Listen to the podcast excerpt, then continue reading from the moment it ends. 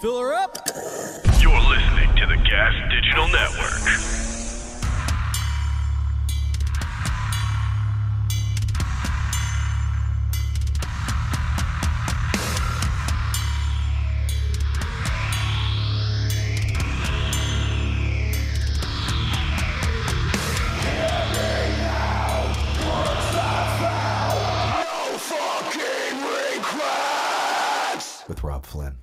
What up?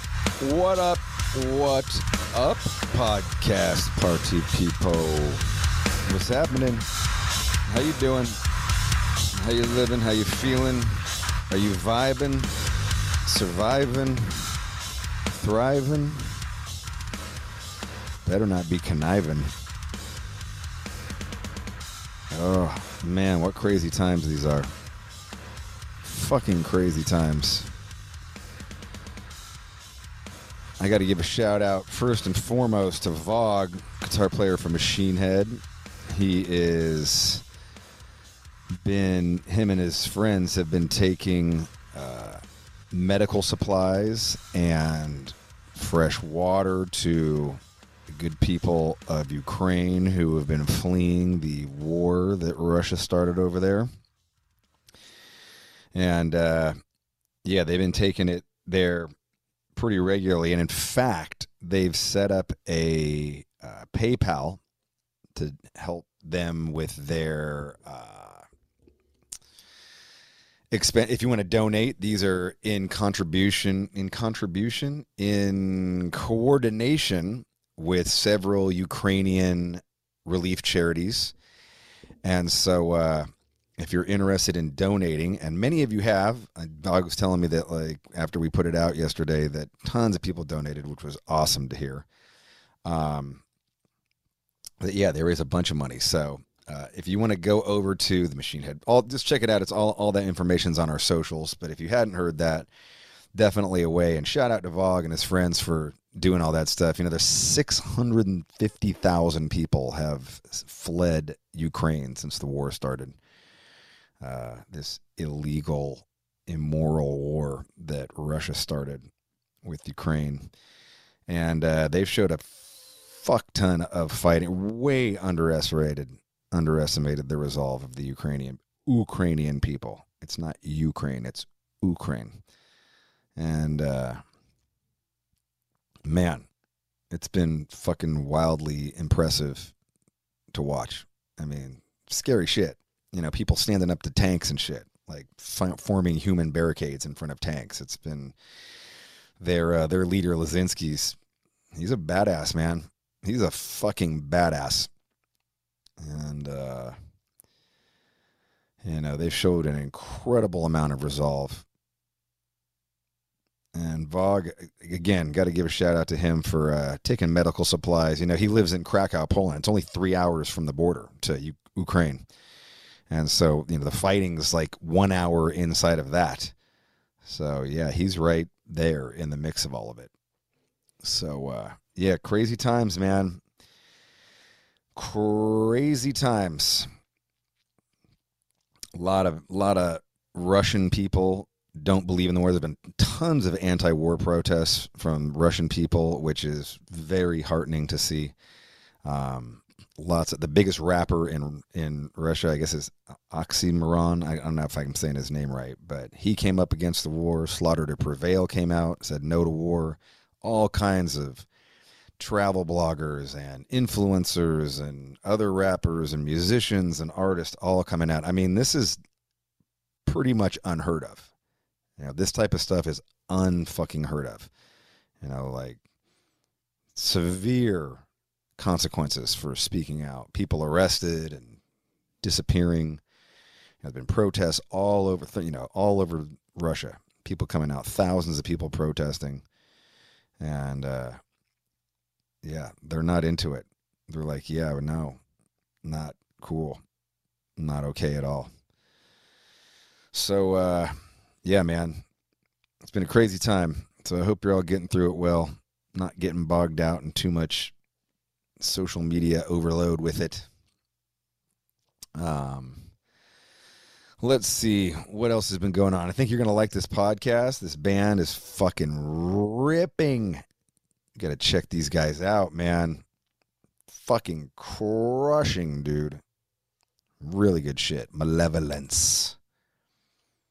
New album coming out called Malicious Intent. And uh yeah. I was very stoked. These guys I've been rocking these guys a lot lately. Killer to work out to. I've been working out like a motherfucker to these guys. Squats, bro. Fucking squats.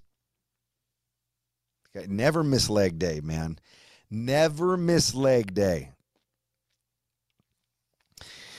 Jared and I just did a photo shoot with Travis Shinn, the the amazing and incredibly talented Travis Shinn. Album photo shoots, promo photo shoots. Um, yeah, turned out really good. Fucking awesome. It's gonna be sick, dude.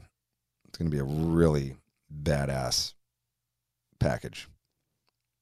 Cover art's done. I'm fucking. I can't. I can't. I'm gonna go crazy between now and the release of this record. I want to fucking get all this shit out, man. I want you to start hearing these songs.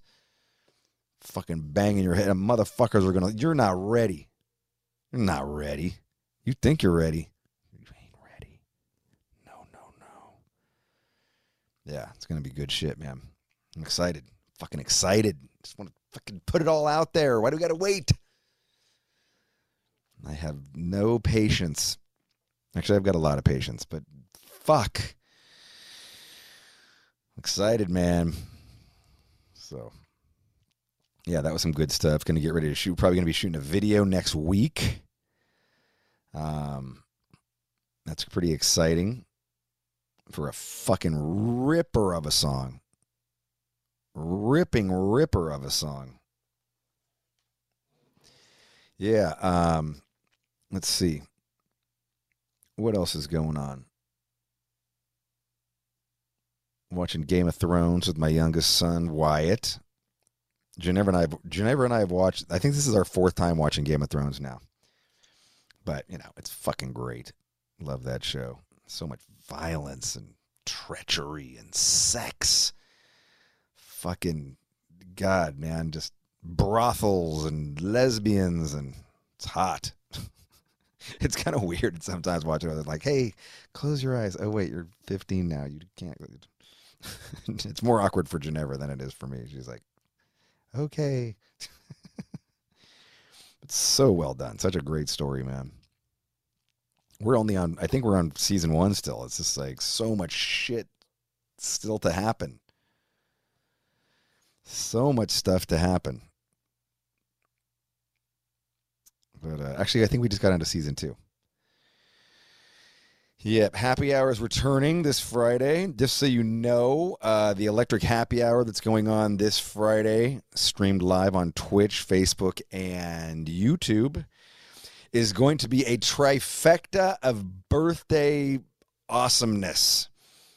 It is barbecue's birthday, and Filthy Phil's birthday, and Kirk McCray birthday, and uh, barbecue in particular really wants everybody to do beer bongs and shots and shoey, which is where you pour a beer into a shoe and then drink it out of the shoe. Shoeys, beer bongs, shots, emu uppercuts, which is where you do a shotgun of the beer and then you punch it. And then if you do it, film a video of it and then stick that shit up on whatever and then use the t- hashtag electric happy hour and we will probably regram them. We will re- regram, repost your uh, beer bongs and your shots and your shoeys and all that good stuff. So, in in honor of the epic trifecta of birthday awesomeness and ragingness that's happening, it's also going to be an alcohol themed show. Nothing but drinking songs. Well, you know, a lot of drinking songs. We, Jared and I are going to learn a bunch of country songs and drinking songs. Country. We're going to play. I'm going to need some whiskey glasses if I'm going to see the truth. She's probably making out on the couch right now with someone new. You know what I'm talking about. That fucking Morgan Wallen. I can't stop listening to him. Fucking love Morgan Wallen. Some of the older stuff, couple songs off the new his new album's too goddamn long, but but there is some bangers on there. Every song's about drinking whiskey. like shit goes good, drink some whiskey. Shit goes bad, drink some whiskey. It's basically a template on how to become an alcoholic. the whole record. Every song I'm like, "Holy moly, dude." All right, you know, it's, it's new new lyric. Know, try try another word besides whiskey. It's a good word, whiskey, and it always it's always got like a at the it's whiskey. It's got a H at the front of it. It's like H W H I S K. Whiskey. I'm gonna need some whiskey glasses. Yeah, we're gonna do that. I'm gonna do some other songs that we fucked around with. Should be fun, man. So tune in. Electric Happy Hour's back after taking the week off. Um, what am I gonna do? I'm gonna play you some Malevolence. Do I have Malevolence pulled up? Oh my god, I totally failed. I didn't pull up Malevolence on my fucking Spotify like I usually do before this. What the fuck, man? Malevo. There it is. There they are. All right, check this out. Brian Garrett, Garrison, Brian Garrett, Brian Garrison from Knocked Loose, showing up on this song called "Keep Your Distance." Banger. I think it's Brian. I should know this. He was on my fucking podcast. It's embarrassing. I say it's Brian Garrett.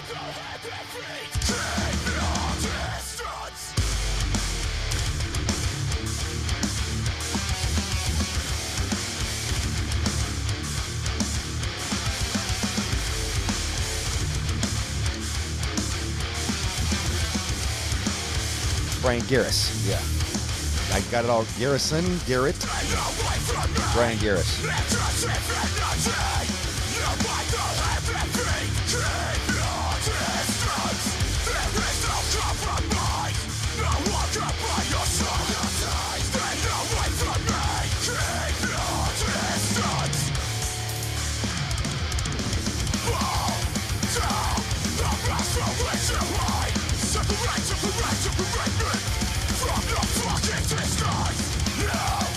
Sick, right? Shit's heavy as fuck, dude.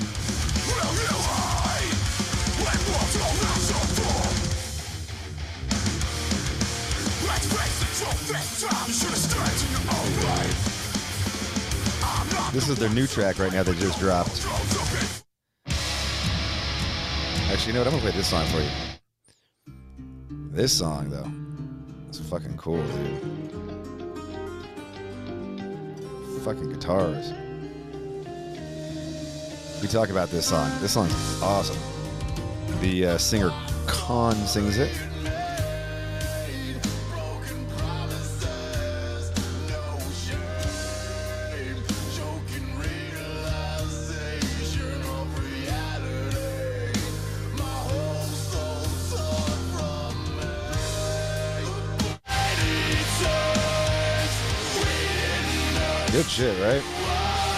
Probably didn't expect this out of this band.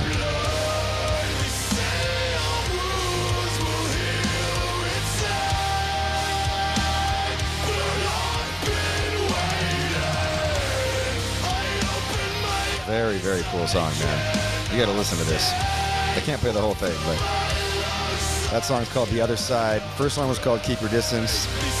This is their new single out on Nuclear Blast and their own record label. This song is called On Broken Glass. Video's pretty sick too.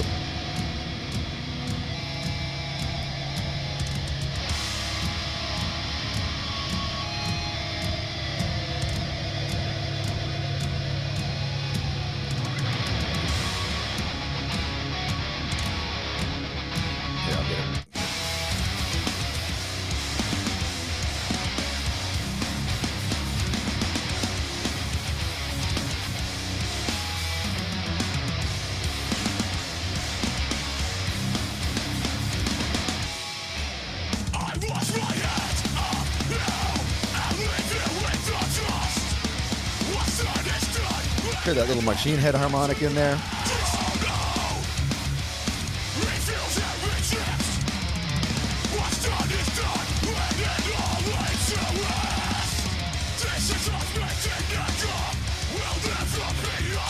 Heavy, right?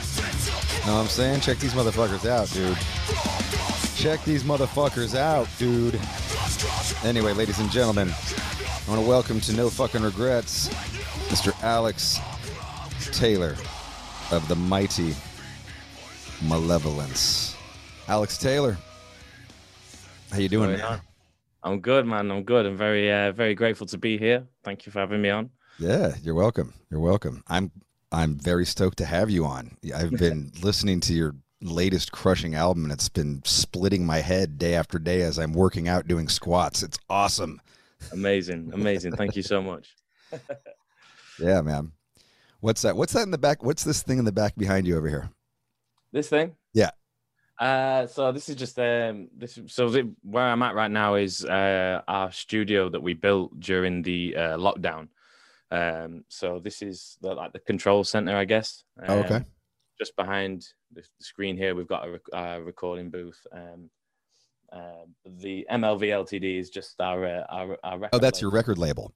Yeah, yeah, yeah. yeah. Um, this is like where we've we tracked all of the uh, vocals for the um, the new album.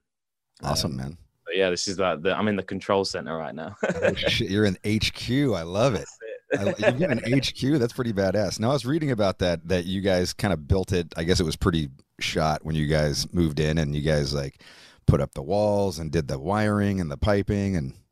Yeah, yeah. So it was like a, it was a lockdown project for us, really. So we, um, when we first moved in, when we first came to even look at the place, it was like completely barren. Um, the room that I'm in now was actually like an old toilet that had, all the urinals had been ripped out, and it was gross. Like the whole place was falling apart. And then, uh, yeah, we we moved in. Like downstairs is where we run the uh, the merchandise and the warehouse, uh, the label side of things and then upstairs is yeah we built this this studio from the ground up um yeah it was a, a labor of love really. Like we just kind of put our heads, heads together and said we need a we need a space that we can come and be creative um and come and you know in, really invest our time and make somewhere that we want to be you know when we were writing and recording.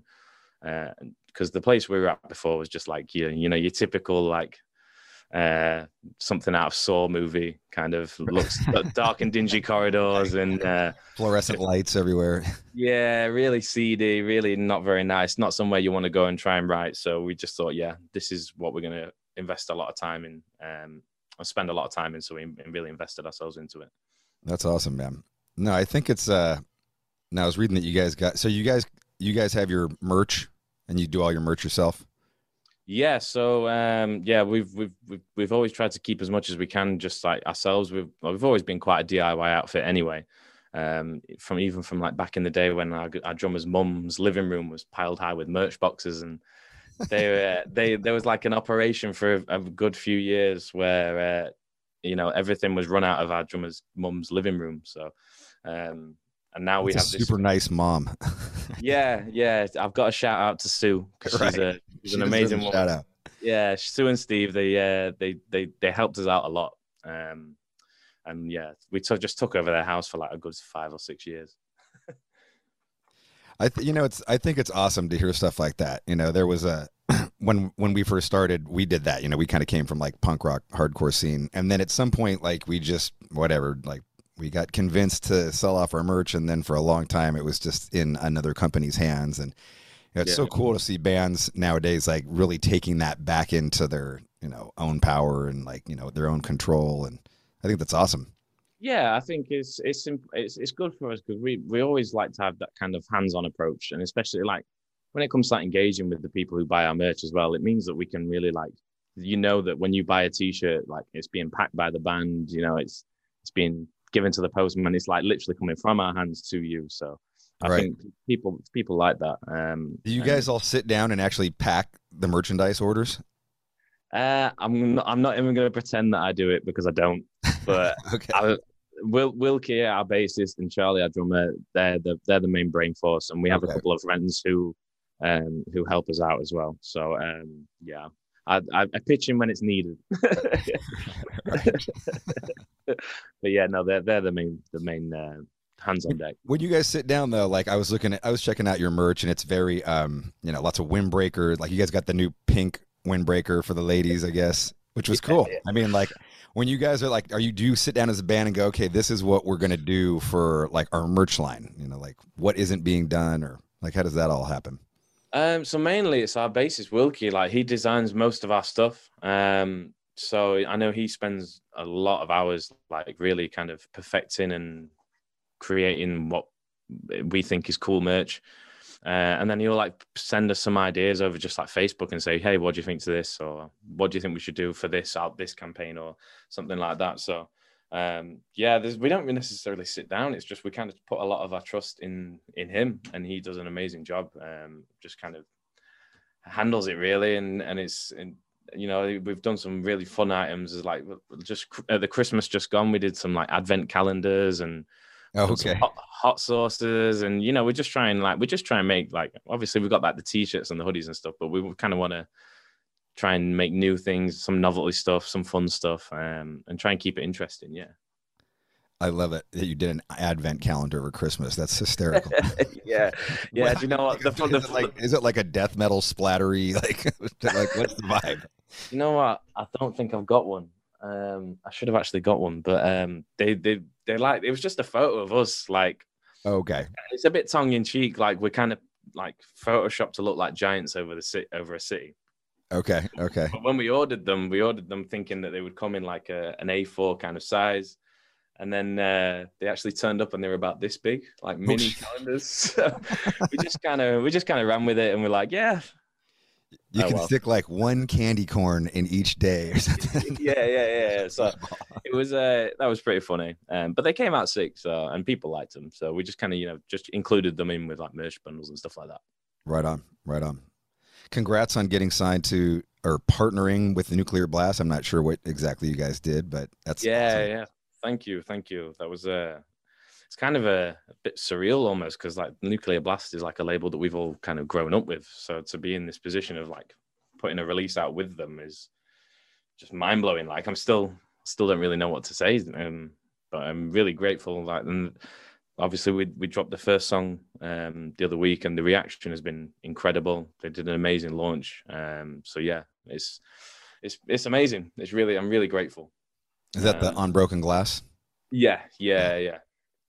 Yeah, so yeah, thank you. Um, yeah, it's it was it was strange almost because I'm sure you know better than anyone. Like when you have this body of work that you're sat on for so long, like the this album's been finished for nearly a year and a half, and we're kind of just like Holy shit! Wow. yeah, like waiting, you know, kind of waiting for release schedules. And obviously, with the the last couple of years, everything's had a bit of a backlog when it comes to vinyls and pressings and stuff like that. So we've had this body of work, and we were kind of just ready to ready to put it out into the world. But then you've got to kind of hold back, I guess, and just wait for the right time. Um, but now it's out there. Like the first song's out there. I'm like, wow, like this is it. The ball's rolling now. It's exciting. It's really exciting. Yeah, cool video. Thank you. Uh, yeah, thank you. We um we filmed it. Rowdy um, as fuck. It looked that- rowdy as fuck. I was like, holy shit, people are going off.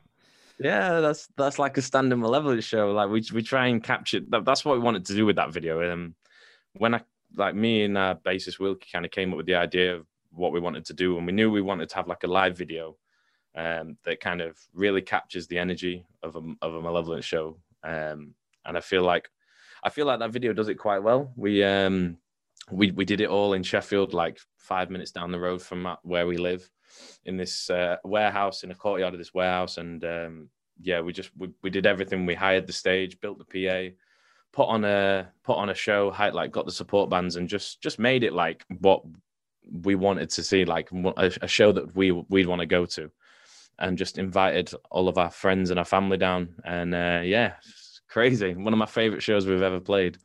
Absolutely insane. You built the stage. I didn't physically we didn't physically build it, but we Okay. yeah we we we basically yeah we we we there's a stage company in Sheffield that we used and uh, we told them how we wanted it and where we wanted it and how big and you know so on and so Okay, forth. gotcha. Yeah, because because you can't do shows inside yet, or is are you just wanted to do it outside and have a certain look? So yeah, we when we did it, it was actually it was not long after like the release of some of the restrictions. Um, so uh, we were allowed to do we were, you were allowed to do con- uh, shows inside at that point, but um, we just knew we wanted to go for that open air look anyway, and just we were like praying because obviously we live in the north of the UK, so the weather is very very unpredictable. Like you can have glorious sunshine one day and it'd be snowing the next day. Okay. So we were like, we knew we wanted to do it outside, and we wanted to try and do it on a weekend where we prayed for you know good sunshine, and we got really lucky with it, which was crazy. Really thinking about it because, yeah, like I said, the weather's so unpredictable. But um, yeah, I, I love those. Like, I've, I've, we really got inspired by seeing like some of the um, like the Instagram videos that were coming out of like LA, like some of the Section H8 videos when they were playing like in like to 2,000 people under an underpass during lockdown, and there was police and helicopters and all that crazy shit going on. And we were just like, yeah, let's, let's you know, that's that's that's amazing. Let's let's do a version of that. People are crying out for like a live show, uh, and to somewhere to go and let off a load of steam. So let's let's do that. Yeah. Yeah, that sounds cool, man. Yeah, turned out killer. Turned out killer. Song's cool. I like your uh so it's the two vocalists, like Conan or Con, I don't know how you say his name. Uh, con con, Con. yeah. All right. All right. Yeah. No, it's cool. He's got like a total Kirk Windstein kind of a vibe to him, you know? yeah, yeah, yeah. He's uh, he's it's it's weird because he everyone always compares him to Kirk. And when I tried, we actually met Kirk uh, a few years ago at a, a festival in Germany, and we, it was it was our guitarist's birthday, Con's birthday, and I tried to get him to sing for Kirk, and I said, "Look, this guy sings just like you." And Kirk was like, "Well, fucking sing for me then, man." And I was like, "Con, you've got to sing for the guy." And Con was like there in the corner, like all shy and like, yeah, but yeah, it's uh, that was like I think that's the one time we met him, and uh, I'm pretty sure we kind of forced him to do shots with us at some point because it was He's the best. He's awesome. Yeah, yeah, he's a he's a really cool dude, really cool. Um, but yeah, Con wouldn't sing for him, unfortunately. Even after all the shots, he wouldn't sing for him? No, no, it was uh, I think he he Was he too like too in awe or something?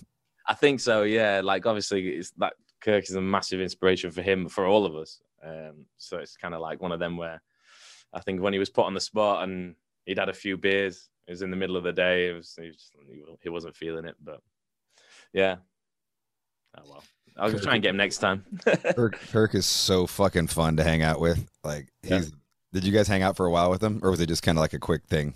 it was a quick thing, yeah. One of our friends is was on tour with um with them, and um yeah, he kind of introduced us, and like we were just hanging out for a little bit. I did a couple of drinks, and that was it. But yeah, um, we've met him. We've met him as well when we they played in Sheffield, and I think we like had a you know like the hello over the merch desk kind of thing. Okay, right on. Never, never really hung out properly. Yeah, you should. Yeah, when if you ever get a chance at a festival or something, definitely like make it a priority to go hang out. I, we hung out with him in New Orleans one time, of all places. Fuck, and it was. I, he's got a huge cock too, which he likes to whip out at the bar. like, and you're like, God damn, it's a fucking, it's a fucking forearm with a goddamn baby's head on it. Do you know what? I'm not even surprised, man. Have you heard how that, that dude's guitar sound is so heavy? I'm not even surprised. right, You've got to have a big dick if you're pulling out them guitar tones. Do you know what I mean? right. He was fucking, but he was so fucking funny to hang out with, and we were do. Oh my god, they had. I don't. I don't even remember the name of the bar, but it was some bar, and he was. We were hanging out with. uh oh God, what was the guy's name? It was fucking. He kept on. call- Oh, we call him Snowflake. Sn- Snowflake, not like Snowflake, like uh liberal person, but like back then it was Snowflake because of Snowflake. Oh yeah, yeah, yeah, okay. and uh, this bar that we were at had like it just had come in like all these kind of flavored alcohols had just come out like which you know this was a while ago so it was kind of like flavored whiskeys and flavored Jaegers and flavored, you know, it was cinnamon this and spicy pepper that and, you know, cold menthol this. And so we, I don't, for some godforsaken reason, we thought it'd be good to try every one of those. like, you know, they're just filled with sugar and like, oh, the fucking hangover the next day was just absolutely devastating. yeah, I can imagine. Yeah, they, was- they... go on. Sorry. Totally worth it though. Yeah, I can imagine. Them, the, the, I've noticed that the sugary drinks get you worse than the just the beers. Yeah. Oh, totally. Yeah. Every time I drink Fireball, the few times I've ever drank it, I'm like, fuck. every time, man. Every time. Jeez. and it tastes so goddamn good going down, but you're like, fuck, kicking my What- ass. What's your uh, What's your go to drink then? What What do you like? What's your your favorite? I'm more of like I'm I'm not a big whiskey guy. Like whiskey, I don't know, makes me want to kind of fight and makes me my stomach kind of kind of fucks with my stomach and uh and so I always I've always been more of a vodka guy. So I'll drink Grey Goose. I drink Grey Goose and Bailey's, which is very sugary, but I just make it I Grey, Grey Wow. Goose and Bailey's, yeah. And it sounds weird, but like I uh I quit coffee a while ago and I don't know, I think my body was just like my body went through some crazy coffee withdrawal freak out. And so I started drinking stouts and switched to Bailey's and vodka because it was like that's where I'm going to get my coffee from. Okay. And okay. uh, and I've just kind of stuck with it. I, I I think it's pretty good. All right. Okay. I, What's you know your- what, what's- that- I wouldn't have. I. I wouldn't have thought you was a Bailey's man, to be honest. I, I, I had never had Bailey's before this. Like I'd literally never ever drank Bailey's in my life, and just one day it sounded good. I was like, "Fuck it, I'm gonna try some coffee drink in my vodka," and I was like, "Fuck, I can jam on this."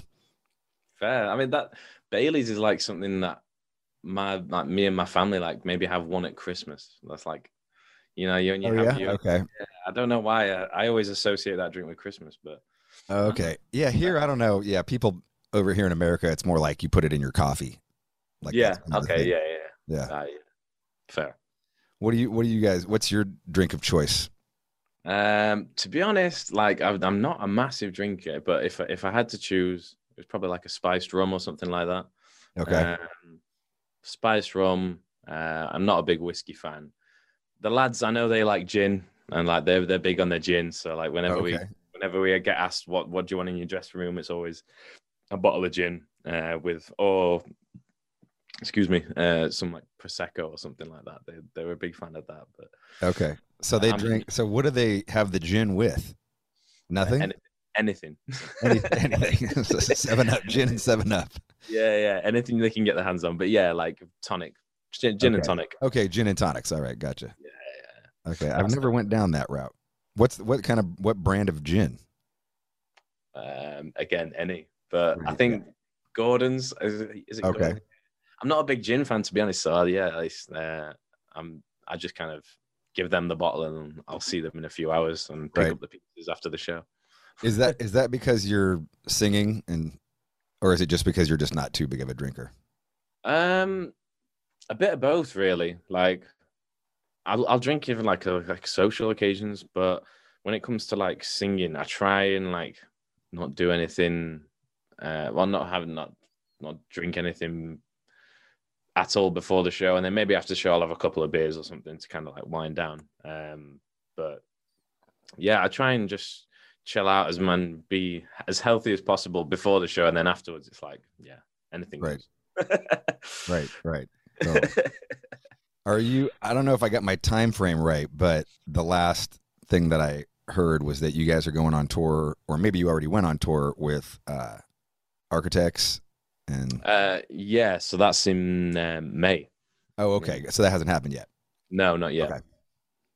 So yeah, it's uh, really, really excited to be a part of that. Like, it, obviously, it's a band, another band that we've kind of grown up listening to, um, and to be invited to play with them as playing like some huge venues, venues we've never even like dreamed of playing, is incredible. Um, so yeah, super great. Yeah, it's like an arena tour, right? yeah, man, I'm That's super. wild. I'm so nervous. I um I've I actually in in my in my side job I work in security and events and stuff like that. So I've been to work at some of these places we're we're playing and I know how big they are and I'm just thinking in the back of my head I'm like oh man you've got to stand on that stage and be like the focus of everyone's attention and it's it's it's a bit nerve wracking but Dude, that's awesome though. Like you already know, like you've already been to the venue that you're gonna be playing. Like that's killer. yeah yeah it's um, like, I used to stand there. you know? yeah Like, yeah you can say that to the fans and be like, dude, that used to be me right there. Now I'm up. You can do this too.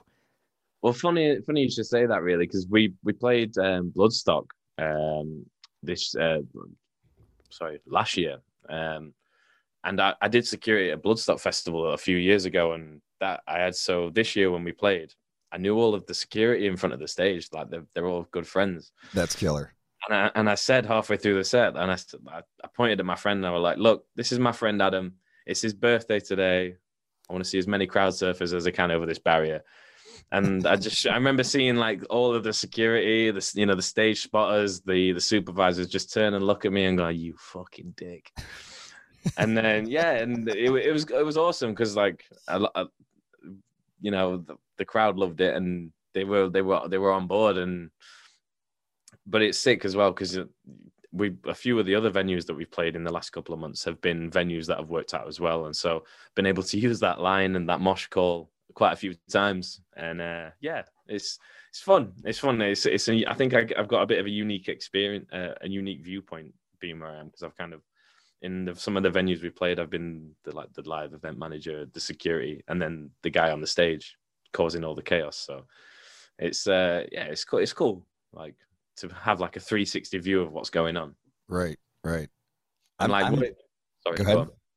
yeah i was just like and like working security those kind of those wild events is like what i enjoy doing it's what i've done for like the last five, five four or five years. So i know how fun it can be to be stood on that barrier catching all the crowd surfers coming over and just like i love seeing crowds go wild. That, that that's that's that's my bread and butter so. Right. I mean, that's always the best thing too when like you've got a good security crew that know what to do and you're not, you know, sometimes you get you know, sometimes you get a fucking asshole security crew that like doesn't understand what is ha- supposed to be happening. And what Yeah. they're supposed to be doing. Let kids fucking drop, like let kids fall on their fucking heads or, you know, like it's fucking lame. Yeah, hundred percent. I feel like I mean, what, what's the, do you have any standout moments in your career that have like when you've like had to stop or anything like that? Oh my anything? god, so many times.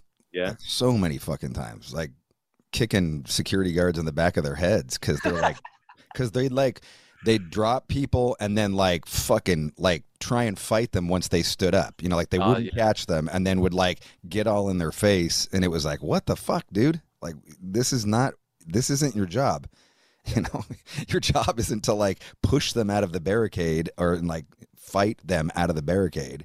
It's to mm-hmm. catch them and help them get on their feet and you know go back into it to do it Yeah. again make sure everyone's having a good time. Like, Yeah. that's that's what you're there for. Yeah, yeah. So Yeah. yeah, it's we've touch wood never had like anything too bad. Like the, a few years ago, like we we had a few like there was like a transition phase where we went from playing the smaller kind of intimate venues to the bigger ones, and I think we had a few like incidents where we've had to p- tell people, "Yo, calm down. Like they're just kids. They're Yeah. just kids, and everyone's here for a good time. Everyone knows what's what's going on." I mean, I think too, like, I think a guy like you, especially because you've probably been on the receiving end of a bunch of like, I don't know how many security briefings, like a band comes in, they're like, hey, this is what we want you to do. Or, you know, like you kind of know what not to do Yeah. Mm. or not what, what not to say to the security guards so that you, everybody has a good vibe. I mean, do you ever do like a security? Do you ever go talk to the security like when you're at playing a show? Yeah, and normally it's I, I do it for all the big festivals, all the big shows. Um, yeah, it normally falls to me to do it, and um, uh, most of the time, like I quite enjoy it because I'll, I'll I'll tell them what's going to happen, why they need these extra ten staff during our set. Um, and yeah, it's I've I've been on both sides of that meeting, like you said, the security meeting. So I, I can understand how coming into that environment and saying, look, in the third song, we're going to ask for as many people over the barrier as possible. How uh, to a and someone who's new at the job, how that can seem quite scary and like make people panic. But I think it's just about communicating that understanding that look, if things are getting out of hand, we'll see it before you. Don't worry, everything's cool. They know what they're doing. We know what they're, what yeah what we're doing. So yeah. Do you guys have a? I couldn't. I can't. I can't remember what, watching the video, but was there a barricade for that show, or was people just right up on the stage? Uh, for the unbroken glass video, Yeah. uh, yeah, no, no barrier. Um, yeah. we we knew straight away we, we didn't want a barrier. Uh, Yeah. we, So we wanted it. stage dive. Yeah, because everybody's stage diving. Yeah, right. Of course. Yeah, we we wanted as many people on that stage as it would hold. Um, Some of those motherfuckers were getting so much air, dude. Jesus Christ, it was sick. yeah, I mean, you guys must have just been like, "Oh my god, I hope that guy's safe." You know, like, yeah, there was a few uh, few scary moments for sure. Definitely. were they jumping off the PA? Is that what I'm like?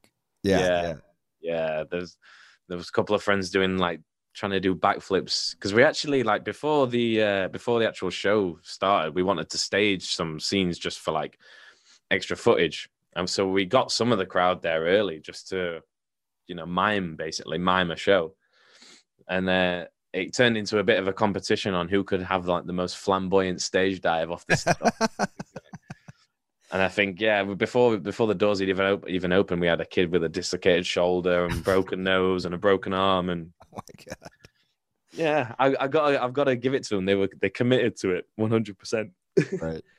That's awesome. and it's like a war wound. You know, it's like a war wound that they get to tell for the rest of their lives. Like, I got, I dislocated my shoulder at the Malevolent show.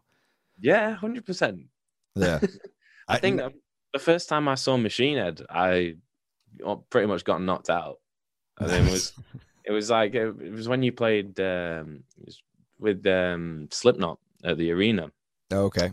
And uh, was it 2007? I think 2008. Yeah. 2000. Yeah. What arena? What arena was that? Sheffield Arena. Okay, uh, Sheffield Arena. I think it was. Was it when when Phil collapsed or something? Um, oh my God! Yeah. Right. Right. That was yeah. yeah, set. Yeah, that was that. That was the first time I saw you guys. Uh, okay. And I, I, remember being picked up off the floor, and the show was over. I was like, "What? What have I missed? what happened? That was short." yeah, yeah. How long was I out? but yeah, that was a that was a wild show, really wild show. It's it, you know the that danger though. I've I've listened to you talk about that before. That danger is what makes it so fun and so thrilling. You know. Yeah, I, like. Yeah, go on. Sorry. No, I no, it's just uh I mean it is what like that I and I know for me, like even there even when I was a kid, like so much of what attracted me to thrash and punk and hardcore was that you know, for for us I started going to shows. My my first uh my first thrash show was this band called Exciter. They're like a Canadian thrash band. And I loved them. I thought they were awesome. It's the first time I'd ever seen a circle pit. I was like, holy shit, what the fuck is this? And then the yeah. second show I went to was DRI on the Violent Pacification EP when all they drew was San Francisco skinheads. And it's at the MAB. And this is at a time when, like, San Francisco, there, there was a time prior to the tech boom when San Francisco was just like this fucking lawless crazy you know the area where all the venues were was like just burned out buildings and squats and and uh so that's where DRI played and I just remember it was so fucking violent. And I had hair at the time. You know, it's only like my hair was like down to here. I'm like, I'm going into the show and I'm like, holy shit. And we get in, it's just like these fucking linebacker sized dudes, just all shirtless and fucking gigantic. Like they just got out of prison. And I'm like, holy fuck, it's me and my friend Leroy. And we're just like two little 15 year old kids. And, uh, we turn around behind us, and this long-haired guy was coming in, and the, one of the skinheads just runs up to this dude and fucking punches him right as he pays his five dollars. Boom! No, long, no long hairs. We were like, holy shit! We like tried to pull our flannels up like above our fucking head, and uh, I don't even remember the band that played before them, but I just remember DRI set where it was just it was like a forty-five minute long fight. Like skinheads jumping up, like breaking beer bottles and like sticking it in their forehead and then like smearing the blood on their face and jumping off. And I was like, it was terrifying and exhilarating all in the same breath. And I was like, I need more of this. like this is what I need more of. That's it, man. That that that that knowledge in the back of your head that you're not quite safe is I think one of the main things that drew me to going to shows when I first started going to shows, like that kind of fear that you you you know you you might get fucked up, like you might you might actually get hurt. And it's i think it's like the same thing that you know like extreme athletes and and these guys that are doing like backflips going down the mountains on motorbikes and stuff right. like that. I think it's the same kind of dopamine hit that they're getting it's like that that adrenaline rush is is you can't really com- you can't really beat it like that that that danger element is is so appealing to what's you know, the what's the first time you remember feeling that at a show first time um, like first show you go to where you're like, "Fuck, I might get my ass kicked," or you know, who know, whatever, you know. I think the first time was probably seeing Chimaira. Um, yeah, either Chimaira or Killswitch. Uh, Chimaira played in Sheffield at this little venue called the Corporation, um, and it was back before like legal capacities were like a thing, and it was when you could you could smoke inside, and I just remember like a thousand, maybe a thousand people fitting in this 800 capacity room, and it was just like hemmed in like sardines, sweaty, and like you couldn't even stand up because the crowd was just swaying. And that, like, yeah, that I think that was probably the first time I was like, oh shit, this is this is scary, but it's sick. I love it. Yeah. What what album is that on? Um, of that- Reason or anything like that? It was no. So I the first time I saw him was, I think it was just after that. Maybe it was, maybe it was just before Resurrection actually, Okay. um, or just during that campaign. Because I know some of the guys. They I remember the first time they, that they came. Um, all the rest of the band went, and I, I couldn't go for some reason because I think maybe my mum didn't let didn't want me to go or something. Uh, I think I was only like twelve or something. And uh, but yeah, the second time they came around, I was like, I am going to this show. I like nothing's stopping me. I'm going. So yeah, they're uh, they're still to this day like one of my favorite bands. Like collectively as a band, like one of our one of our all time favorites. That's awesome. That Impossibility Reason album is like is like my one of my top threes. It's it's incredible. Power Trip is fucking sick to this day. Fuck your power trip. Just Dude, that- fucking heavy as that- balls. Yeah, man, that whole album from start to finish. It's one of the like, it's one of those albums that for me, I can put it on from start to finish and enjoy every single minute. You know, like sometimes you'll you'll get an album that you kind of like, you know, you might you might falter off, but every song on that album is a is a straight classic. Um, and we actually we were doing an Instagram live the other day, and uh, someone actually said, "How much do, how much have I got to pay to do to see you guys do a Chimaira cover right now?" And we were just like, "Okay, bang." Oh, I you jumped went into it? yeah, I jumped on guitar. Uh, Con jumped on vocals, and we just we just smashed out um, cleansation. Nice. like, yeah, all time favorite. That's all-time. fucking awesome. Yeah, man. I don't. I, does Mark know that you guys are big fans? I don't know. We I don't we've never actually. Uh, I don't think we've ever like had any. I'll, I'll, I'll hit him up after this. Uh, I'll hit him up after this. Yeah, I'll, hit man. him up, I'll hit him up right now and just say I'm doing an interview with. He's like I text with him all the time. He's fucking. He's an awesome dude, man. He's a fucking great dude. this is like a. I'm not gonna lie, Rob. This is like a major like fanboy moment for me right now.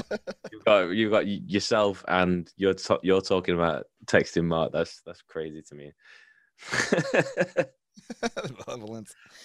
I'm just gonna talk this on the podcast right now, comma huge fans. Comma we're talking about you. I love that. No, he'll get back. He's he's a cool he's a cool homie. We did a bunch of dates with those guys. We did I think we did one of their our first tours, one of their first tours. I don't know. Back in the day. Super nice guys though, man. Fucking Yeah, Great heavy shit, great heavy songs.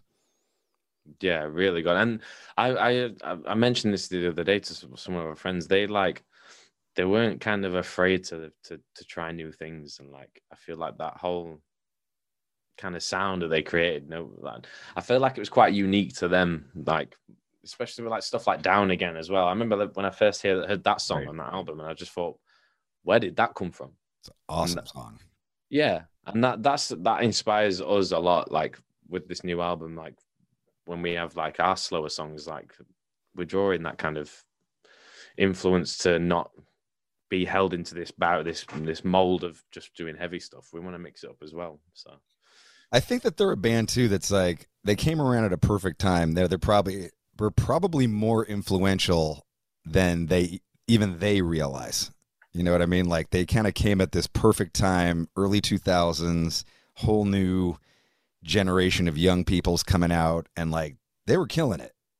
You know, Yeah. like you know, like for you that must have been like the perfect it must have been the perfect time to like you know, here's this. You were probably into whatever you were into, and then Chimaira came along, and maybe they were like the heavier thing that you started getting into.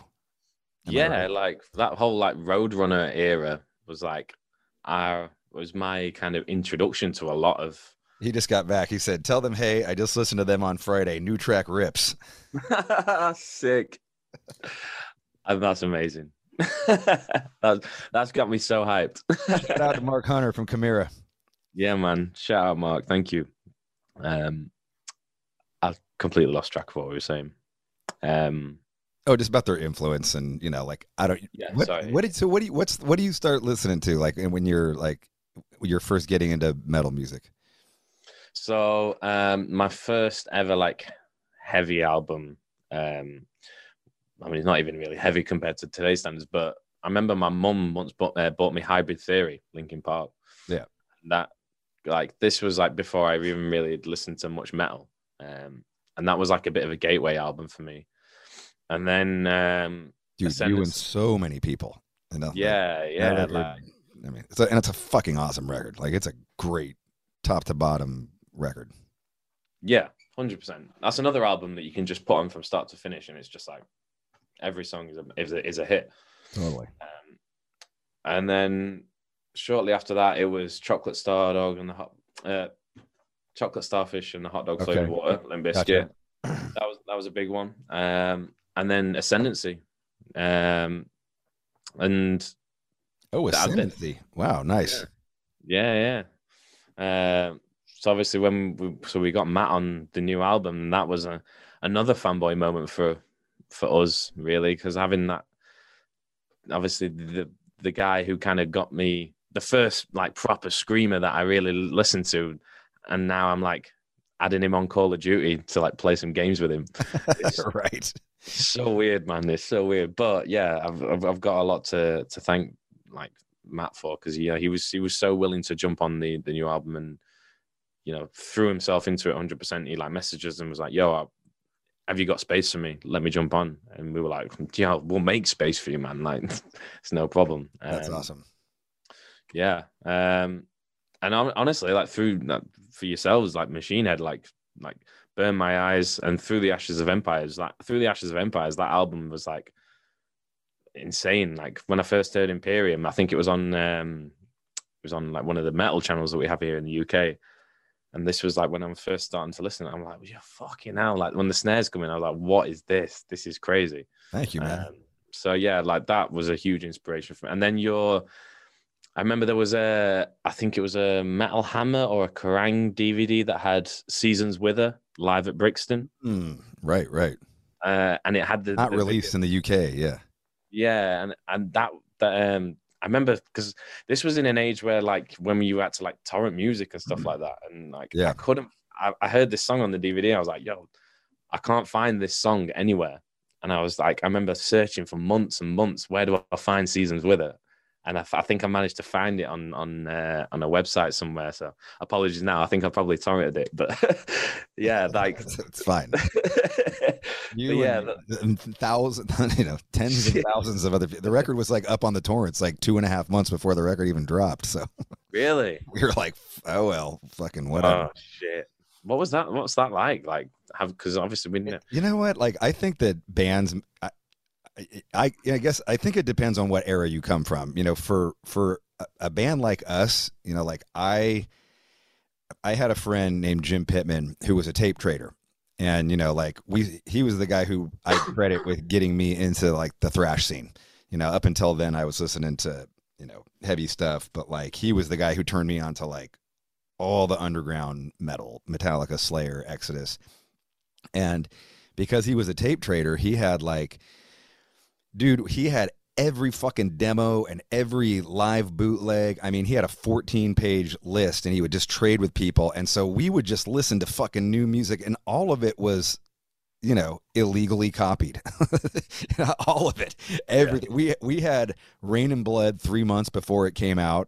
We had Exodus Bonded by Blood six months before it came out. Like, you know, I mean, we were listening to the Metallica bootlegs, you know, bootlegs galore of Slayer and and you know, so to me, like, you know, and there there was kind of a scene like some of those records, some of the records back then, like you'd buy it and it'd have like a picture of a cassette and it'd have like a you know like a like a crossed out cassette and it'd be Yeah. like home taping is killing music. I'm like, no, no, it's not. Like we're all like, I wouldn't even know about your band if it wasn't for some dude in fucking the UK taping a Venom album and sending it to my friend. You know, Yeah, yeah. so so to me, like I've always looked at it like that and just you know like hey, people are out there, and if people are talking about it, it's cool. And you know, hey, if you like it after you've torrented it, or if you like it after you got it from a burn on a cassette, like just buy it and support the band.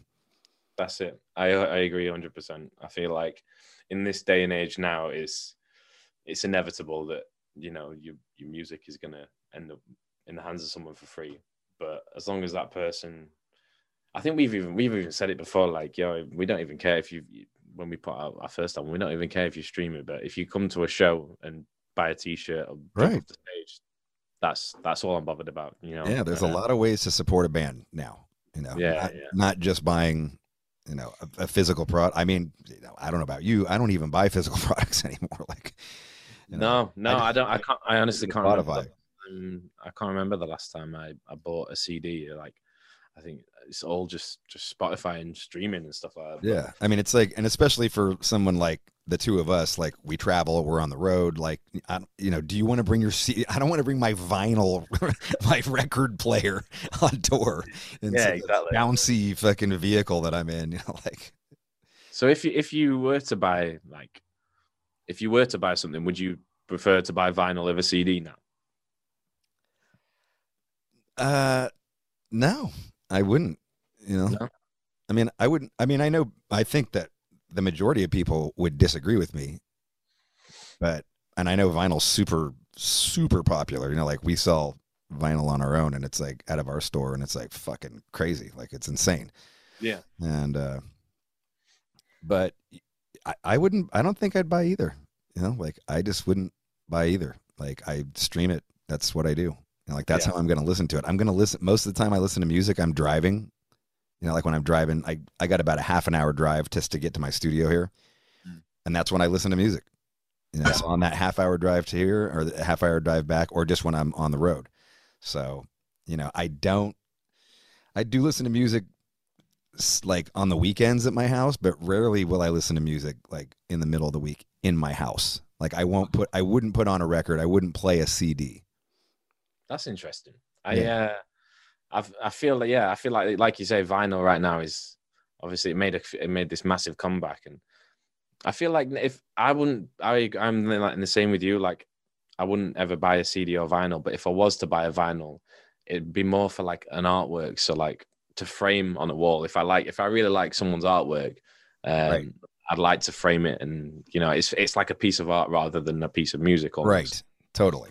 Yeah. Yeah, totally. no, I could see that. I actually I say this. I just bought the Iron Maiden Senjutsu vinyl last night. I went to Guitar Center because like my our, P, our PA speaker blew, so I had to buy a speaker, and uh, and I saw it there, and I was like, "Fuck!" I was looking at it. It's like a triple vinyl. I guess the No record's way. like it's the, the record's almost an hour and a half long. I was like, Jesus Christ! Like anyway, it's a triple vinyl, and I was just like, that's pretty sick. I want to see what this looks like, just to like see, you know, what other people are doing and and that. And I gotta say, like, shout out to fucking Maiden. Like, it's a sick ass vinyl package. Like, it's it? really high quality. I, I, can, I can imagine them guys are just doing some crazy stuff when it comes to vinyls now. Like, like you say, like a triple vinyl. Like you see some like when we were discussing what we wanted to do, we kind of like looked around at what other people are doing, and like honestly, it was like a whole world of like things that I knew nothing about. Obviously, I don't really buy vinyls, but like seeing what people are doing and like including in with the vinyls and how like things fold out, just like simple things like how things fold out, like artwork comes out and what's included with it like uh, it's it's crazy like and it's sick because it just it's for for the people buying it it makes it like special Yeah, for sure. I mean, it's definitely like I think it's a collector uh mentality, you know, and I dig that. And I can I get that. Like I totally get it and we're going to, you know, like if we're going to do something, we'll put out super high quality shit, but I- yeah for me, I'm just, you know, like I'm I'm too mobile in my life to, you know, that to be the only way that I listen to music. Yeah. So what's when you're when you're driving to places and stuff what kind of stuff you're listening to I mean, do you have anything that you're like really bumping right now? Uh, Malevolence. I was I was bumping the new. uh I like the latest. I actually went. I like the latest Knocked Loose, but I've been listening to the previous Knocked Loose. The um. I wrote a song up any better, like all that shit. Fucking riff is heavy as fuck, dude. um, I like that new After the Burial. Okay. The That's latest. one. It's not new, but it's the latest After the Burial.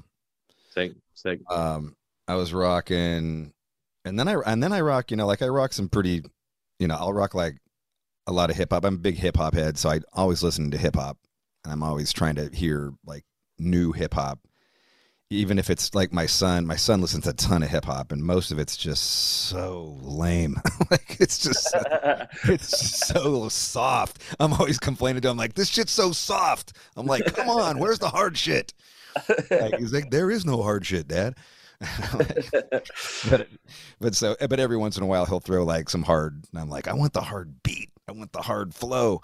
And Yeah. uh, so he'll throw something. But you know like I'll listen to like something uh I got to say it's totally st- it's so dumb it's so bad but I can't stop listening to it Yung Gravy like Yung Gravy. I don't Young know. Gravy like it's like there's a song he's got this song that's kind of like a Spanish thing it's it's so fucking dumb but like I can't stop fucking listening to it it's so catchy and uh That's a sign that- of a good song, though. It It's is. catchy, and I, you know.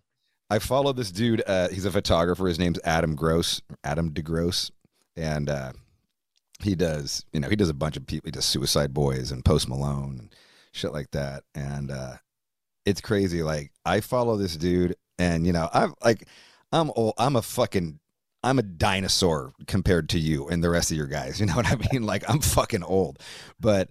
I feel like I keep my ear to the street and I know what's going on. And like, even like in the hip hop world, like I know what's going on relatively, but I follow this dude's Instagram page and he puts up photos. Oh, here's so and so.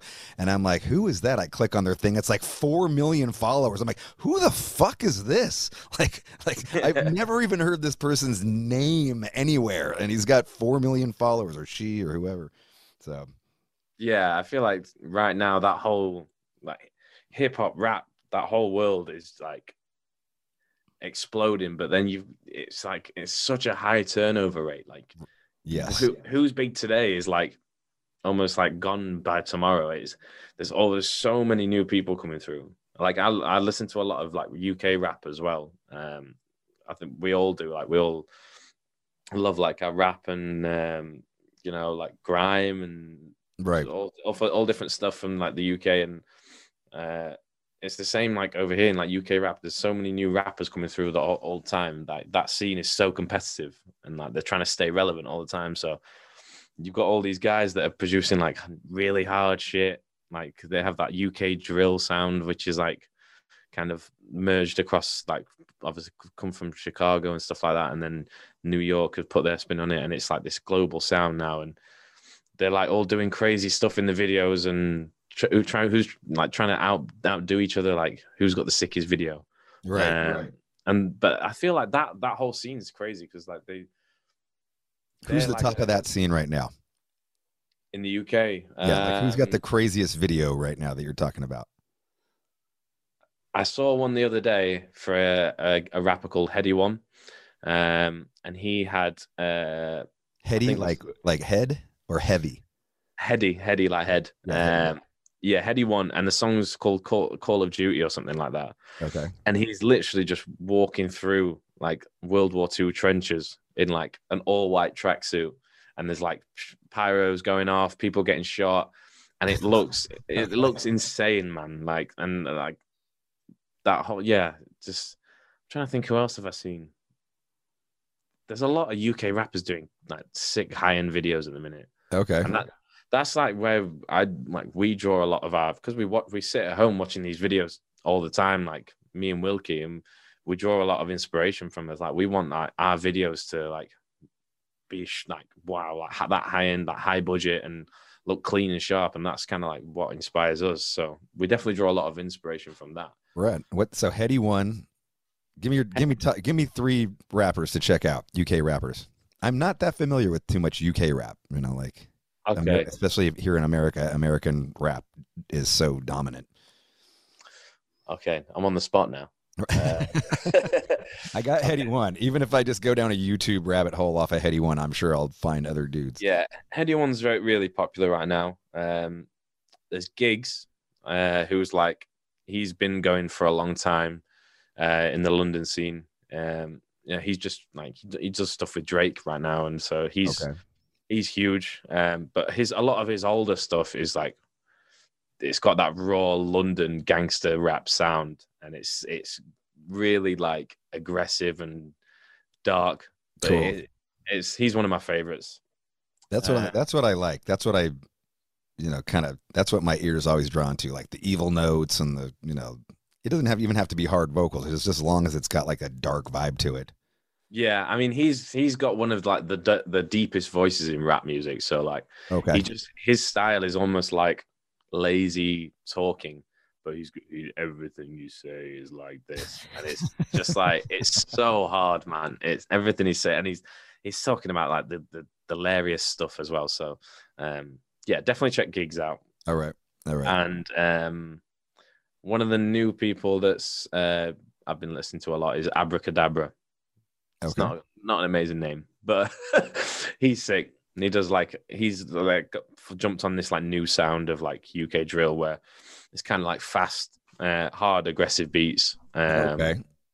But yeah, he's quite versatile. Like he'll I do might, like I might be into that because I've been missing like up tempo. Like rapid right now is really slow. Like it's Yeah, yeah. everything is so slow. It's drives me crazy. yeah, he he he's he's another one that's got like a really deep voice, but he's just he's really good. Really like really writes really catchy songs. Um, right. So abracadabra, giggs, and headie one. yeah, I'm check that. these out. Yeah, yeah. I've- Benevolence I've- approved. yeah, man. Speaking of speaking of singers though, I gotta I gotta give a shout out to your to your dude Con man. Like he's got a really great voice. No, that's Yeah, man. I think I think that you know I've listened to all the records and kind of the evolution of your band and and I think the other side is really like pretty bold move for you guys. You know, like incredible guitar playing. Like both your guys are fucking phenomenal guitar players, and uh, you know to just hear the interplay and to hear you know a very um, a very emotional vocal, you know, like a very um, you know you can hear uh, you can hear the ache in his voice, and I love that. That's such a um, you know it's very unique when it happens. You know, a lot of a lot of male singers have trouble getting there, and it's it's kind of cool. Yeah, he's uh he's he's amazing, man. Um, and we kind of when we did the other side, it was it was definitely like we'd kind of dipped our toe into that sound before, like with like a few hooks. We've kind of dabbled with it, but we never really took the plunge as such. Um, and that was kind of our first real like right. We're gonna we're gonna write a song like this, and Con's gonna be the main. He's he it's his song basically. Um, so yeah, and yeah, he's he's always been able like to sing, and but we've always, excuse me, he's always been able to sing, and we, we'd we'd be at like band practice or doing whatever, and he'd be like singing away in the corner, setting up his gear, and I'm like, yeah, he can actually sing like in key, and he's he's amazing. So yeah, uh, we definitely wanted to try and like incorporate more of that into our sound. Um, and I feel like now it's kind of almost like a signature thing. Like it's not just like me on vocals; it's me and Con on vocals, and I I love having that kind of that that contrast of um, his his style and then my style together because I feel like it's just I feel like they complement each other quite well. Totally. Um, and I've never been able to sing, and I, I wouldn't even like like to try really. Like it's not something that I'm very good at at all. Um, But you're But yeah. really good at singing heavy, like really, really good. I appreciate that, man. Thank you. Um, yeah, I feel like it's. I, if if I, like I, when we're writing like the other side and some of the new songs on the album, I I like to sit with Con, and I'll try and do what I think the melody should be, and I'll be like, Con, try and sing, try and sing like this, or try this line like that, and we'll bounce ideas off each other, and then but then he'll go into the recording booth and lay something down. I'm like, what you've just done is like ten times better. So um, yeah, he's he, he's sick. He's sick at just being there, like able to improv on the spot or like what a cool melody that oh, cool. come to it. Um, Awesome. So yeah, shout out to Con. I I know he he. Do you know what? This isn't the first time I've ever done like a, a podcast, and he was like helping me set up all the the mic and the gear because he's This He's is the like- first time you've ever done a podcast. yeah yeah. Oh, okay, all right. So this a, it's a sick one to start with. um, but he was helping me like set up the microphone and stuff earlier, and I know I think he he, he would have loved to have been here. So I'll uh, I'll be, I'll give him a big shout out um, when I see him next. Do you guys sit? Do you guys write lyrics together? Like, do you guys sit down and like? I think maybe like I'll sing this part or you sing this part or like how does that all work? Um, so mainly when it comes to writing uh, lyrics, it's like me, Wilkie, uh, and on this album, Josh and Con, we kind of all sat down together and we'd, we'd kind of pick a, a theme that we want to address um, and kind of go from there and bounce ideas off each other. Um, but then also, Con will come down maybe on his own to the studio and just like record something without even telling us. Then the next time we turn up to the studio, he's like, "Hey, check this out." Hit play, and I'm like, "Oh, sick! We've, we've now got a, a smash hit chorus." so um, yeah, it, it, on this album, we definitely kind of all pitched in uh, a lot more, um, and yeah, we've. I think with when it comes to writing lyrics, it's something that we've maybe like, I wouldn't say struggled with, but we like to take our time and we like to perfect what we what we're saying. Um, and obviously, like as we've as we've been going on, like the, the the content has like matured with us. So now we're like we actually try and like say something that's meaningful and like has an impact, and people can relate to them and it resonates with them. Um, and I feel like having that group energy of like bouncing ideas off each other is like a great way of doing that. Because you kind of you might have an idea which you think is the best idea in the world, and then you'll come down to show it to the guys, and they're like, "Ah, that, that sucks." Like, and uh, as I'm as I'm sure you you know, um, Totally. so, yeah. I mean, what what about you guys? Like when when it comes to writing lyrics, what what is your like? How do you operate? Like, how do you work? Is it your, Um, just I run. I run pretty much. I've always run everything past the guys, whoever it was. You know, like right now it's Jared, so I ran it past Jared, and um, you know, I think that you know a lot of times you can just go, you know, like sometimes they'll read something, they'll go. Hmm, you know, like they'll, they'll like read the lyric and just even there's still, hmm, like I'm like, okay, like that's yeah, that's there's not no- the rea- that's not the reaction I was looking for. dude. Yeah, that, yeah, that feeling is like you, yeah, you think you think you've got a sick line, you look up from reading it, and everyone's just like, they're like, Uh, they're like, what? what? yeah, not not good. But, I mean, for me, I'm like I'm my own worst critic. Like I, I can rewrite. I, I've rewritten songs like nine times, like thrown nine sets of lyrics out, and just been like, okay, I got my one hook, but that's the only thing that's good. Everything else sucks, and so I just do that. And I tend to do that quite a bit Yeah. until, you know, sometimes. And you probably know this, but like sometimes when you write something, like it reads really well, but then when you sing it, it sounds wrong, like or it doesn't sound right. yeah, yeah, totally, totally. So there's you know there's a lot of that i think like and so, i think that's what you're saying like is that what you mean when you're like saying, talking about perfecting your song Yeah, hundred percent. Like we are definitely our own worst critics, and myself, I, I, it takes me a while to be happy with everything that I lay down, and like you said, like we'll write, we're the same. We write, rewrite songs maybe five or six times, or change things, and but I think that's, I don't think that's necessarily a bad thing because I feel like although it maybe delays the process, and I feel like we've we've always been a band that kind of like takes our time with releases. Like we haven't really put out a lot of music in. We've been going like twelve years, so we've always kind of took our time when it comes to writing, um, and that's just because we just really want to be happy, everyone happy with what we put out, and um, so yeah, I think it can be like a good thing and a bad thing.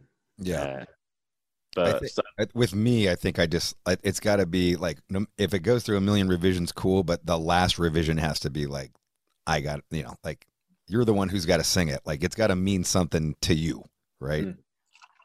Yeah, yeah, totally. Yeah, and there's, I've, I've, I've, there's a couple of songs like I can, I think, like on our first album where when we wrote them, like Josh, our guitarist, was like 16 years old, and like I was, you know, just I was 20. So the things I wanted to sing about when I was 20, I like now I'm now I'm 28. I'm like, oh, I don't really want to sing about that anymore. But you know, that's that'll, that'll happen. that's all part of the process, I guess. So yeah, absolutely, it, it absolutely is, man. And you know, like you got to get there. Like you've got to do those things in order to get to where you are now. Like you've got to say something, and then you know, it's. I think it's pretty healthy to look back on something and be like, ugh. you know, like, yeah, what we're thinking. What was I thinking? I got a whole career of that. what the fuck were you thinking? But you know, you, just, you live and learn, and you just keep on going, and you know, like you, it, you go with what felt right at the time, right? Like you know, like that's what it's about. Yeah, exactly, exactly. Yeah. It's, it's all like it was. Re- it's like relevant to what's going on in your life at that time. So, yeah. All right, cool. Um, I just wanted to talk to you too. I I I got to say you've been pretty vocal about this, and I think it's pretty amazing. Uh, but you've been very vocal about you know men's mental health, and uh, I know you had some you lost some friends at the beginning of the pandemic, and you had like you lost like four friends in a two month period or something like that. I think it's pretty hard to wrap you know my head around is fucking horrible, and uh, you know, I think the fact that you talk about that, you know, it's it's it's really interesting to me as an older guy. Like I grew up in an era where like it was not okay to talk about that kind of stuff. It was not okay for a man to express feelings about mental health and and uh, you know, it was a it took me till almost I was 30 years old before you know I went to therapy and started dealing with all of this shit inside of me because it was just not okay to do that. And uh, you know, I just think it's so refreshing and and uh, you know, kind of liberating in a way to hear you talking very op- openly at shows about it, openly in interviews about it, and uh, you know, just wanted to say kudos to that, and you know, if you could talk about that for a little bit. Yeah, I am. Um, so I'll, I'll I'll be the first to admit that, and I'll say this to anyone. I'll be the first to admit that I've never claim to be like a, an expert or a preacher. I like I will only ever kind of speak on my kind of personal experiences, and I've obviously like like you said the, the we lo- we've lost quite a few of our, our friends uh, and family members um, over the last few years, and and it's still going on now to like like I said to addiction and to suicide, and I think there was just a point for me internally where I couldn't I didn't want to get on stage and not acknowledge the fact that this is such a big thing that is going on. And yeah that there is a lot of a lot of people talking about it right now which i think is great and i think i just felt like i needed to almost kind of say my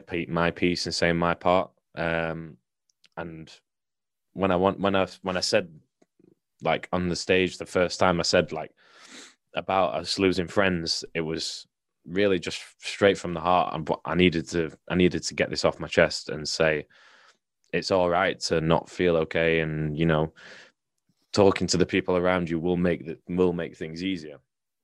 And I, I, I sat down with the guys like before we played the show, and I said, look, like this was like really soon after we'd lost a couple of friends, and I said, like, I want to say something on stage, and it's it's something I've never really done before. Like in the twelve years that we've been doing the band, I've never it's not something that I've never talked about on stage. We're very much a band that gets on stage, does the the macho kind of tough guy, puts on a crazy show, and then walks off, and that's it. Um, but I sat down with the guys. I said, "Look, I really want to say what's on my mind and say what's what's in my heart right now because I feel like when I was listening to bands younger and I was listening to, I was hanging off their every word, and I feel like if my, what I say at a show even resonates with one person, then that's great. That's that's that's what I want. Um, and like like I said, it's anxiety is something that I've like struggled with, and I still struggle with now. Um, and especially over the last few years, like it's been a, a thing that's kind of become quite a, a daily factor in my life. Um, so why not speak on it and why not kind of give my experiences? Um, because at the end of the day, just you know, just because we're, we're in bands and we, we play music, that we still have the same things that everybody else have. And I think sometimes it's good to remind people that you have this kind of uh, this distance that you sometimes have with like bands and stuff. Um, really isn't. It's all made up. Like we're all the same. We're all human. Just because we're in a band doesn't mean we're not affected by the same stuff. Um, so that was kind of like what was the driving force behind me just really kind of speaking up. I said I'll, ne- I'll never claim to be like um, a mental health expert or a preacher or anything like that. I will just say what I feel needs to be said and always encourage the conversation of between fr- friends and family of I'm not feeling so good. This is going on in my life. Can we talk about it? Um, because speaking from personal experience as well, like shit gets easier when you do. So, yeah. yeah.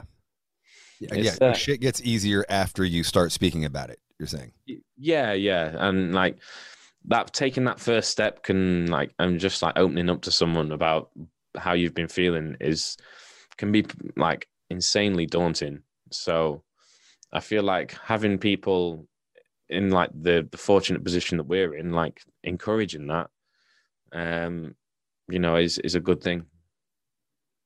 Yeah. No, good for you, man. Yeah, that's cool. I, I, uh, I think that that's that. I think that that's important, man. You know, yeah, like, it's like I, I agree with what you say that even if like one kid hears that, you know, like it's, you know, I can think of plenty of things like that that were said that at shows I was going to that like helped, you know. Yeah, exactly. And like, yeah, I remember like going to like some of the the first shows I went to, like hardcore shows and stuff, and you you you're there to have a good time and that, but you you do take on board what people are saying when they're like in between the songs, and and it and it does kind of stick with you. Um, and now I'm in that fortunate position to do the same. So, yeah, I just felt like I needed to, uh, you know, to get it off my chest, really. And, Did you um, find that that people reacted to that? Like maybe not at, at the show, but maybe after the show when you're talking to kids, did they, you know, Yeah, massively, massively. Um, yeah, I've got a lot of messages on Instagram. I think, I think it it actually resonated with more people than I thought. Um, and just like speaking to people like after the show at the, at the merch table and stuff like that, um, it makes you realize that you know it has resonated with people. Um, and it's it's nice to hear that you know your words have have been like almost taken on board, I guess. Um, and to hear it actually like it has had an effect. So yeah, yeah, it was. It. I had a lot of. Inst- I remember the first time we we I said something like that on stage. Uh, was at download the download pilot last year, straight after all the lockdowns had ended. So obviously everybody who was there, this event just come out of like a, a rough two and a half years right? um and they can man speaking about these things like straight away i think yeah i think resonate with people because obviously you've got so many people coming out of like tough situations and yeah i guess it just the the the amount of like positive response i got after that show alone was insane. Like a lot of instagram messages and tweets and texts from fr- friendly fan, uh, family members and friends just like i heard what you said. Um thank you for saying that. And yeah it's cool. It's cool. It's it's weird because I- i'm still kind of in this like me personally i'm still in this phase of like is it my place to say something? But also like yeah it is. I mean it almost feels like i'm pushing myself completely out of my comfort zone um to to, to talk about this stuff which is a good thing i guess. And I, I, totally is. You know, like you're And totally, totally- I mean, you're making yourself vulnerable. Yeah, yeah, yeah. That that's exactly it. That's exactly it. And I I I, I totally get like because a lot of the obviously I from the my my career and in the industry that I've worked in, like I've worked with a lot of like men who it's like you said, like and uh, they get to the the later stage of life and they've they've never talked about that kind of thing before, uh, and they're like some of the guys that I work with now. They're in the 60s and 70s, and they so they they don't necessarily understand it, but it's becoming such a big thing that they've actually started taking it on board and listening to this kind of new like mindset, I guess. Right. Uh, and it's yeah. So I I do.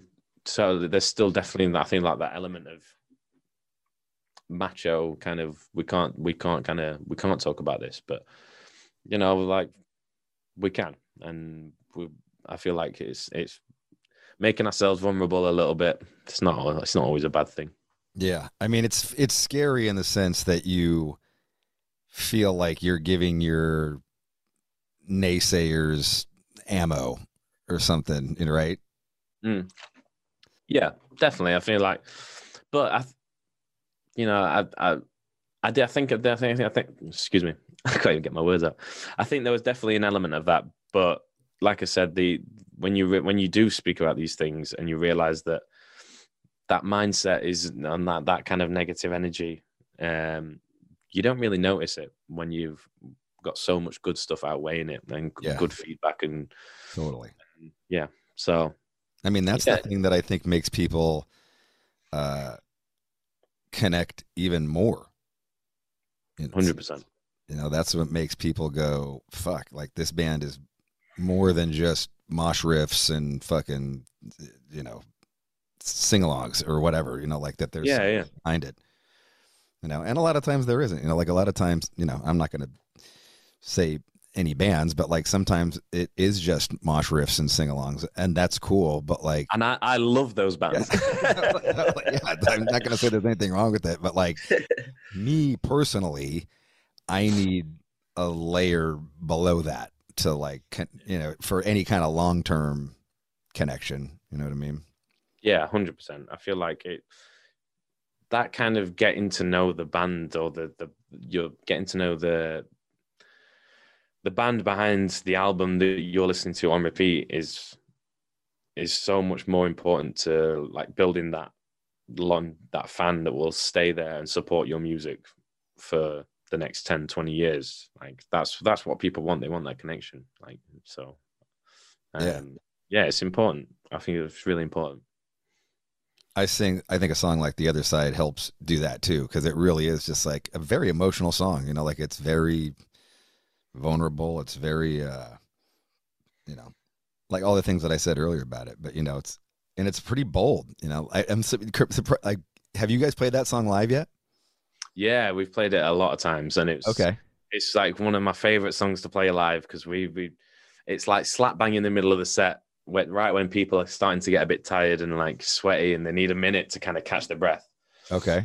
and the, the whole the whole vibe of the show just changes. And I'm, I tell everybody to close up the dance floor. We don't need the mosh pits. Everyone gets the phones and the lighters out, and it's just like a Wow. really, it's a really Dude, special. that's moment. killer. Yeah, man, it's it's That's amazing. We we joke around and like we'll say, "Oh, light this shit up like a fucking Drake concert," and and it's it's it's sick because like yeah, it's I love that. like this Yeah. like a Drake concert. yeah, that is one of my favorite mosh calls. I'm not gonna lie, um, but yeah, it's it's like a really cool moment because every time we play that song, I'm like stood just at the front of the stage. I'm like, just- I'm just grinning ear to ear because Wow. you, people like sing it and like you really, really hear it. Um, so yeah, it's it's a special one. It's uh, last we played it in Sheffield a few weeks ago, and uh, it was our biggest Sheffield show that we'd done thus far. Um, we played the O2 Academy, and there was like two thousand three hundred Sick. people there or something. It was for what with while she sleeps, and that was like a moment for me. That I was like, oh, fucking hell, this is incredible because it's like there's all these people.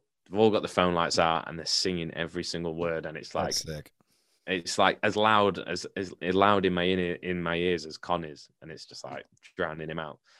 Uh, like I, as I'm sure you know, there's like that for me is like one of there's no better feeling. So Yeah. Oh yeah.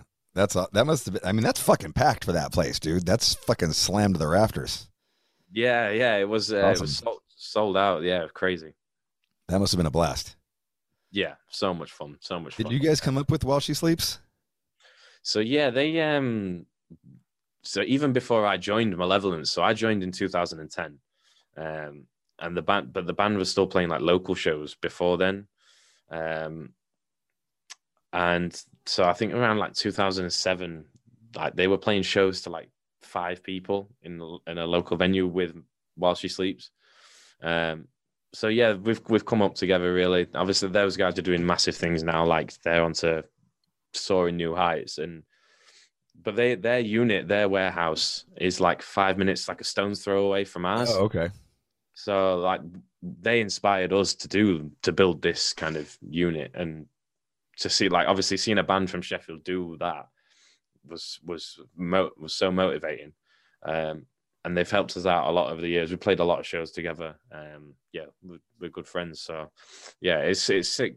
There's a there's like a whole area like in Sheffield, like this little industrial area where there's us, Bring Me the Horizon, and While She Sleeps, all in this little Okay. industrial estate. Oh, Um, nice, nice. So it's the, it's the heavy metal corner of Sheffield. Telling you, holy smokes! You guys had uh, Carl Bown work on your record, right? yeah, we did. Yeah, Yeah. That's awesome. Yeah, he was my engineer for Through the Ashes of Empires. Yeah, I, uh, I, I asked. I think I asked him about it the first time I ever met him. Oh, right on. Yeah, we Yeah. had. I spent like three weeks with him in uh, fucking middle of nowhere. What's it called? Uh, the chapel. The chapel in Lincolnshire. That's it. Yeah, yeah. so it was pretty. It was really remote. Like I was like, holy shit, there was nothing around. There was a Yeah. pub. There was a pub. We're grateful for that. but yeah, no, he's he's a really nice guy. Uh, him nice and guy. him and Jim Pinder, uh, they worked on our on, on this new record, Malicious Intent, and they did such a fantastic job. And I'm so grateful to those guys as well because they're such nice guys, and you can really have like have a laugh with them while you're recording. I know that like some of the lads they came back from the studio tracking guitars, and they just like they had they had a whale of a time. So That's um, awesome. And they, yeah, they, I feel like they, they definitely put a lot of hard work into getting the album how we wanted it to do to sound. Um, so I've got, yeah, I've got to give a massive shout out to those guys. Yeah, he was Colin's engineer for a while. It was cool. He was a good guy though. I did, I liked him, man. Yeah, man. Why don't you uh why don't you tell us about tell us your new record, tell us about your upcoming tours. Uh any US stuff coming up here anytime soon?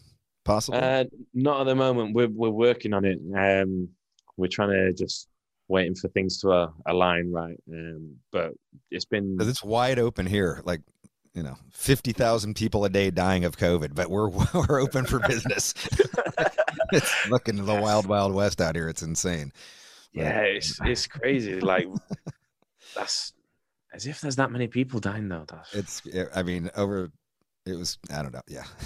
December and January were the worst. It's actually getting better now. So, Wow, shit, that's good. But I mean, but yeah, we we sorry, not a day, a month. I, I yeah, 100,000 people a month. Sorry, not, not, I mean, still, fuck. a lot of people. It's a lot of people. yeah, yeah. Um, yeah, I want to come. I want to come back as soon as possible. Um, we haven't been over since 2016, I think. That was our, f- well, we've only been Wow, over a long time. Yeah, we've we we came over with Kublai Khan and Jesus Piece. Um, Oh, okay. and that was our first ever time over there. Um, and we had a really good time.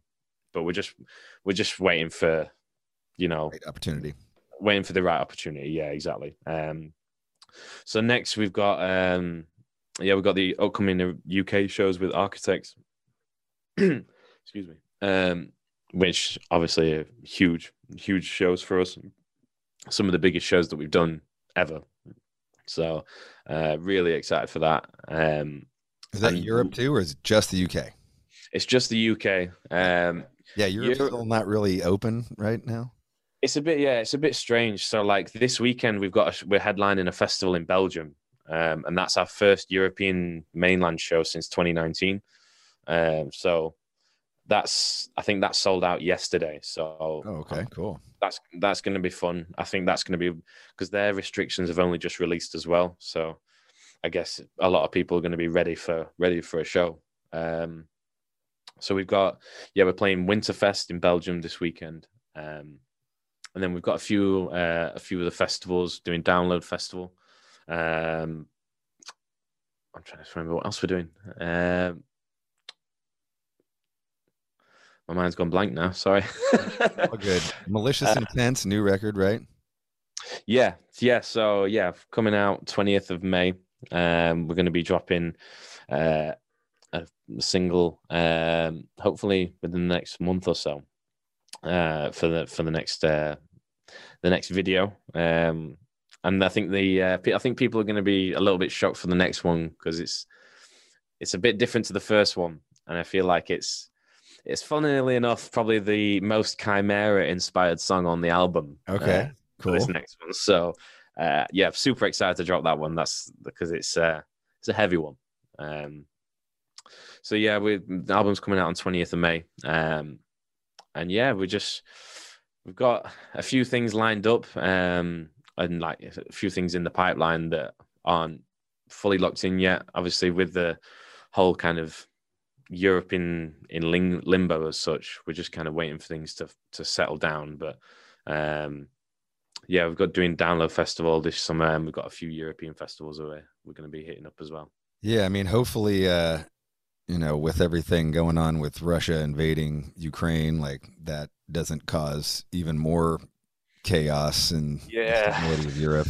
You know, Yeah, I mean, it's it's a it's a bit of a scary time, I guess, that we're we're living through right now. So, yeah, I hope to uh, I hope we can you know get out as soon as we can.